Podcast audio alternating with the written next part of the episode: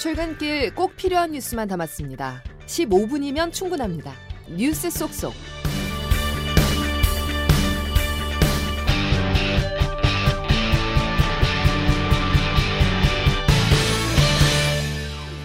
여러분 안녕하십니까? 11월 9일 목요일에 전해드리는 CBS 아침 뉴스 김은영입니다. 서울교통공사 노사의 임단협 교섭이 결렬되면서 지하철 노조가 오늘부터 내일까지 경고 파업에 들어갑니다. 서울 지하철 1에서 8호선의 감축 운행은 불가피한 상황인데요. 다만 출근길 지하철은 100% 운행합니다. 장규석 기자의 보도입니다. 서울 지하철 1에서 8호선을 운영하는 서울교통공사와 노조연합교섭단의 협상이 어제 저녁 결렬됐습니다. 공사는 대규모 적자를 줄이기 위해 2026년까지 2212명, 정원의 13.5%를 감축하는 구조조정을 추진 중인데요. 노조는 전면 철회를 요구하며 협상은 평행선을 달렸고 어제 최종 교섭에서도 결국 합의점을 도출하지 못했습니다. 명순필 서울교통공사 노조 위원장입니다. 사측의 일부 변화된 제안이 있었으나 최종적으로는 공사는 인력 감축, 안전 업무 외주화 입장을 철회하지 않고 정년퇴직 인력조차 채용하지 못하겠다는 입장을 고수해 결렬되었습니다. 노조는 다만 사측이 일부 변화된 모습을 보였기 때문에 전향적 입장 변화를 촉구하는 차원에서 전면 파업이 아니라 오늘과 내일 이틀 동안 경고 파업을 진행하기로 했습니다. 파업은 오늘 오전 9시부터 시작되기 때문에 출근 시간대는 지하철이 정상 운영되고 내일 오후 6시에 파업이 종료되면서 내일 퇴근길엔 지하철 운행이 정상을 되찾을 예정입니다. 문제는 오늘 퇴근길인데 10% 이상 감축 운행이 불가피해 많은 불편이 예상됩니다. 서울시 비상수송대책본부는 버스 집중 배차 시간을 연장하고 추가 차량을 투입하는 등 대체 교통편을 마련해 불편을 최소화하겠다고 밝혔습니다. CBS 뉴스 장규석입니다. 이스라엘군은 하마스가 가자 지구에서 통제력을 잃고 있다고 밝혔습니다. 3일간 휴전 조건으로 미국인 등 인질 12명을 석방하는 협상도 진행 중인 것으로 전해졌습니다. 최인수 기자입니다. 이스라엘군은 가자지구 북부 주민 5만 명이 남부로 이동하는 것을 목격했다고 밝혔습니다. 이어 이들 주민도 하마스가 통제력을 잃었다는 것을 이해하고 있기 때문이라고 설명했습니다. 이스라엘 언론은 이스라엘군이 지금까지 가자지구에서 터널 130곳을 발견해 파괴했다고 보도했습니다. 이스라엘 정부는 네타냐후 총리가 최근 가자 재점령을 시사하는 발언으로 논란이 되자 전후 논의는 시기상조라는 입장을 냈습니다. 한 이스라엘 당국자는 가자지구 재점령이나 장기 통제할 의도가 없다고 진화에 나섰습니다. 한편 카타르가 일시 휴전을 조건으로 가자지구로 납치된 12명의 인질을 석방하는 협상을 중지하고 있다고 외신들이 보도했습니다. 6명의 미국인이 포함됐는데 이들 인질을 풀어주는 대신 휴전을 하며 인도주의적 지원을 이어가는 조건입니다. 이어 관련해 앞서 한 미국 매체는 인질 석방을 위해 사흘간 교전을 중단하라는 조 바이든 미국 대통령의 제안을 네타냐후 총리가 거부했다고 보도했습니다. CBS 뉴스 최인수입니다. 오늘 국회 본회의에는 야당 주도로 노란봉투법과 방송법 등이 상정됩니다. 여당은 무제한 토론, 필리버스터를 예고했고 야당은 토론 종결로 맞설 예정입니다. 전운이 맴도는 국회 소식을 김명지 기자가 전해드립니다.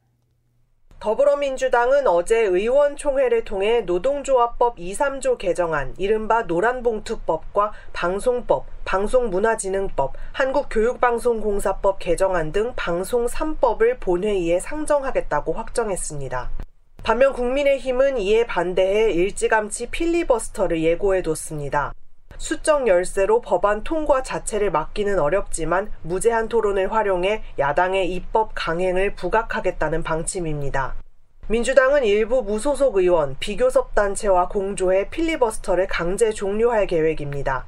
필리버스터는 재적 의원 3분의 1 이상이 종결 동의를 의장에게 요구하고 24시간이 지나면 재적 의원 5분의 3 이상이 찬성할 경우 종료될 수 있습니다. 이런 식으로 민주당이 4개의 법안에 대한 필리버스터를 순차적으로 종결한다면 무제한 토론은 오는 13일까지 이어집니다. 민주당 윤영덕 원내대변인입니다. 지금 4개 법안을 처리를 해야 되기 때문에 9일날 어, 상정을 하고 24시간 이후 종결 표결을 하고 그리고 다시 그 다음 법안을 상정을 하고 어, 무제한 토론을 하고 이런 방식으로 진행이 되니까 이후 국민의힘은 최종적으로 대통령에게 법률안 제의 요구권, 즉 법률안 거부권 행사를 요청해 대응하겠다는 계획입니다. CBS 뉴스 김명지입니다. 더불어민주당은 당초 한동훈 법무부 장관과 이동관 방송통신위원장에 대한 탄핵을 예고했었는데 어제 의총에서는 결론을 내리지 못했습니다. 한 장관의 탄핵 여부는 아예 논의 대상에서 빠졌습니다. 조태임 기자가 보도합니다. 더불어민주당은 이동관 방송통신위원장에 대한 탄핵 사유로 방통위의 위법적 운영 등을 꼽고 있습니다. 민주당은 이 위원장에 대한 탄핵에 이견은 없었다는 설명이지만 결론을 내지는 못했습니다. 윤영덕 원내대변인입니다. 의원님들의 총의를 모아서 결론을 낼 수 있으면 내일 어, 바로 추진을 당연히 탄핵 대상에 포함될 것이라고 여겼던 한동훈 장관 탄핵 여부는 아예 논의조차 이뤄지지 않았습니다. 충분한 법률적 검토 없이 한 장관 탄핵을 추진했다가 자칫 역풍을 맞을 수 있다는 신중론과 함께 탄핵 추진이 오히려 한 장관의 정치적 존재감을 키워줄 수 있다는 판단이 작용한 것으로 보여집니다. 반면 고발사주 의혹의 손중성 검사 등 검사 4명에 대한 탄핵 여부도 논의했는데 4명 모두를 포함할지 한두 명만 넣을지를 두고 찬반 의견이 대립하면서 이 부분에 대해서도 오늘 의총에서 최종 결정할 방침입니다. 국민의힘은 야당이 묻지마 탄핵을 남발한다고 비판했습니다. 전주회 원내대변인입니다. 묻지마 탄핵 카드를 남발하는 것은 국회의원으로서의 최소한의 양심마저 내팽개친 권한 민주당은 또 순직 해병 사건 은폐, 오송 지하차도 참사, 윤석열 정부 방송 장악 등에 대한 진상 규명을 요구하는 국정조사 요구서는 만장일치로 당론으로 채택해 국회에 제출했습니다. CBS 뉴스 조태임입니다. 윤석열 대통령은 김명수 대법원장 퇴임 이후 두 달 가까이 공석 상태였던 차기 대법원장 후보자로 조희대 전 대법관을 지명했습니다. 조 후보자는 대법관 시절 주요 사건에서 소수 의견을 많이 낸 것으로 유명했고 보수 성향의 원칙주의자라는 평가를 받습니다. 대통령실은 조 전 대법관이 퇴임 후 교수로 활동해 인사청문회를 무난히 통과할 수 있을 것이라고 기대했습니다. 지난달 은행권 가계대출이 1,086조 6천억 원으로 한 달 전보다 7조 원 가까이 증가했습니다. 가계대출이 7개월 연속 증가하면서 정부는 상환 능력을 의미하는 총부채 원리금 상환 비율 DSR을 강화한다는 방침입니다. 보도에 장성주 기자입니다. 지난 10월 말 예금은행의 가계대출 잔액은 1,086조 6천억 원으로 사상 최대치를 경신했습니다. 한 달 전보다 6조 8천억 원이 증가한 규모로 지난 4월 이후 7개월 연속 상승세입니다. 지난달보다 주택담보대출은 5조 8천억 원 늘었고 특히 1조 원 증가한 마이너스 통장이 포함된 기타 대출은 2021년 11월 이후 23개월 만에 처음 증가세를 기록했습니다. 정부는 상환 능력을 따지는 DSR을 강화할 예정입니다. 총 대출이 1억 원을 넘으면 은행의 DSR 규제 40%가 적용됩니다. 모든 가계대출의 원리금 상환액이 연소득의 40%를 넘을 수 없다는 뜻입니다. 현재 DSR 적용을 받지 않는 전세자금 대출과 특례 보금자리론 등 예외 항목을 줄일 계획입니다. 변동금리로 대출받을 때 가상금리를 추가해 대출 한도를 줄이는 스트레스 DSR도 올해 안에 세부 방안을 내놓을 방침입니다. 금융위원회는 최근 가계부채 관련 주요 이슈 Q&A 자료를 내고 과거 어느 시기와 비교해도 가계부채가 안정적으로 관리되고 있다며 가계부채 증가 지적에 적극 대응했습니다. 하지만 고금리 기조가 이어지는 상황에서 가계부채 증가세가 꺾이지 않으면 경제 위기가 불거질 수 있다는 우려가 커지고 있습니다. CBS 뉴스 장성주입니다. 주택과 일반용 전기요금이 동결된 가운데 오늘부터 산업용 요금은 킬로와트 시당 10.6원이 오릅니다. 선별적 요금 인상으로는 전기 절약과 한국전력의 부채 감소 효과는 기대하기 힘들다는 지적이 나오고 있습니다. 이정주 기자입니다. 정부가 어제 4분기 전기요금 인상안을 확정하면서 오늘부터 대용량 산업용 요금이 6.9% 인상됩니다. 강경성 산업부 2차관입니다. 산업용을 사용자들은 상대적으로 부담 여력이 있고 또 대규모로 전력을 사용 중인 점을 대신 주택용과 일반용, 중소기업이 주로 사용하는 전기요금은 동결했습니다. 정부는 서민경제 부담을 고려해 주택용 요금을 동결했다고 설명했지만 내년 총선을 앞두고 여론을 의식한 조치로 보입니다. 문제는 이번과 같이 선별적이고 소폭에 그친 요금 인상으로는 기대 효과가 크지 않다는 점입니다. 통상 요금이 오르면 소비는 감소하기 마련인데 산업용 전기는 제품 생산에 필수적으로 사용되기 때문에 요금이 오른다고 해서 전력 소비가 즉각 줄어들진 않습니다. 아울러 요금 인상에도 불구하고 도매 요금이 소매 요금보다 비싼 이른바 역마진 구조가 지속되고 있어 한전의 부채 감소에도 큰 영향은 없을 것으로 예상됩니다. 이 때문에 전문가들은 주택용을 포함한 전체 요금 인상이 필요하다고 지적했습니다. 정동욱 중앙대 에너지학과 교수입니다. 국제 해소를 뭐 안 날 수 없으니까 올리는 올렸는데 제 봐서는 이건 단기 처방이고요. 4분기 요금 인상이 단기 처방에 그치면서 일각에선 추가 요금 인상 논의가 진행될 수 있다는 전망이 나옵니다. CBS 뉴스 이정주입니다. CBS 정년 연장 기획 오늘 네 번째 시간입니다. 우리나라 노인 10명 중 9명은 국민연금을 포함한 연금을 받고 있지만 절반 이상은 일을 계속하고 있는 것으로 나타났습니다. 매달 타는 60만 원으로는 최소한의 생계 유지조차 어려워서인데요. 정부와 노동계는 퇴직 연령과 연금 수급 시점을 맞춰야 한다는 데에는 동의하면서도 해법은 딴판인 상황입니다. 이은지 기자가 취재했습니다.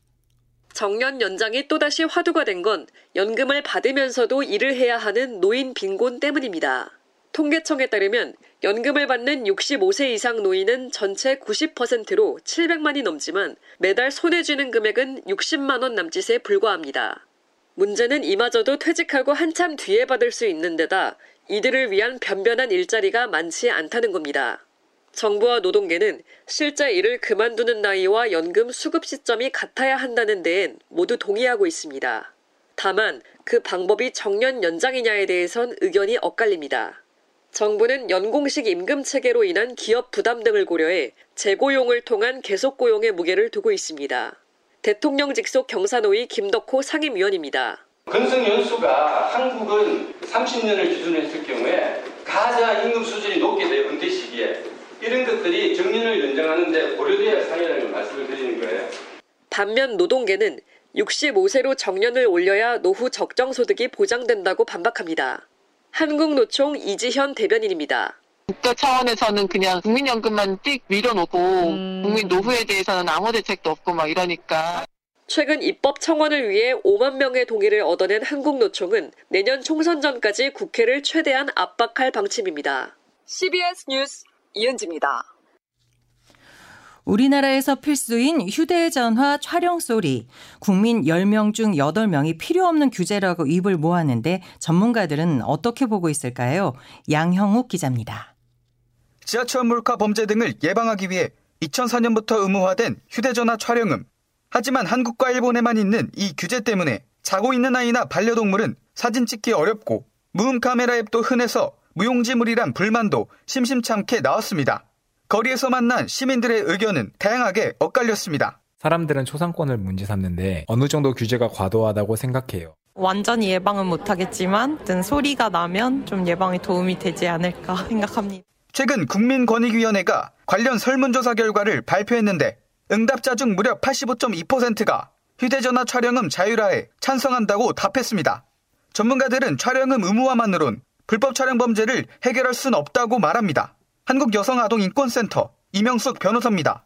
처벌하도록 하는 게 대안이지 발견하더라도 손방망이 쳐버린 나라에서 소리만 나게 하는 거는 국가적인 소음인 거죠. 불법 촬영 범죄 수법이 다양해진 점도 고려해야 한다는 겁니다. 순천향대학교 오윤성 경찰행정학과 교수입니다. 뭐 몰카가 소형 뭐 카메라 같이 핀 카메라 같은 그런 거로 하는 거지 신고제를 하거나 등록제를 하거나 이런 식으로의 어떤 그 부담은 좀 줄 수 있고 권익위는 이번 조사 결과를 한국정보통신기술협회에 전달해 논의를 이어가도록 할 계획입니다. CBS 뉴스 양형욱입니다.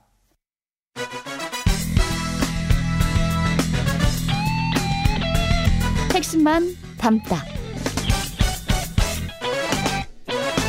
Save your time.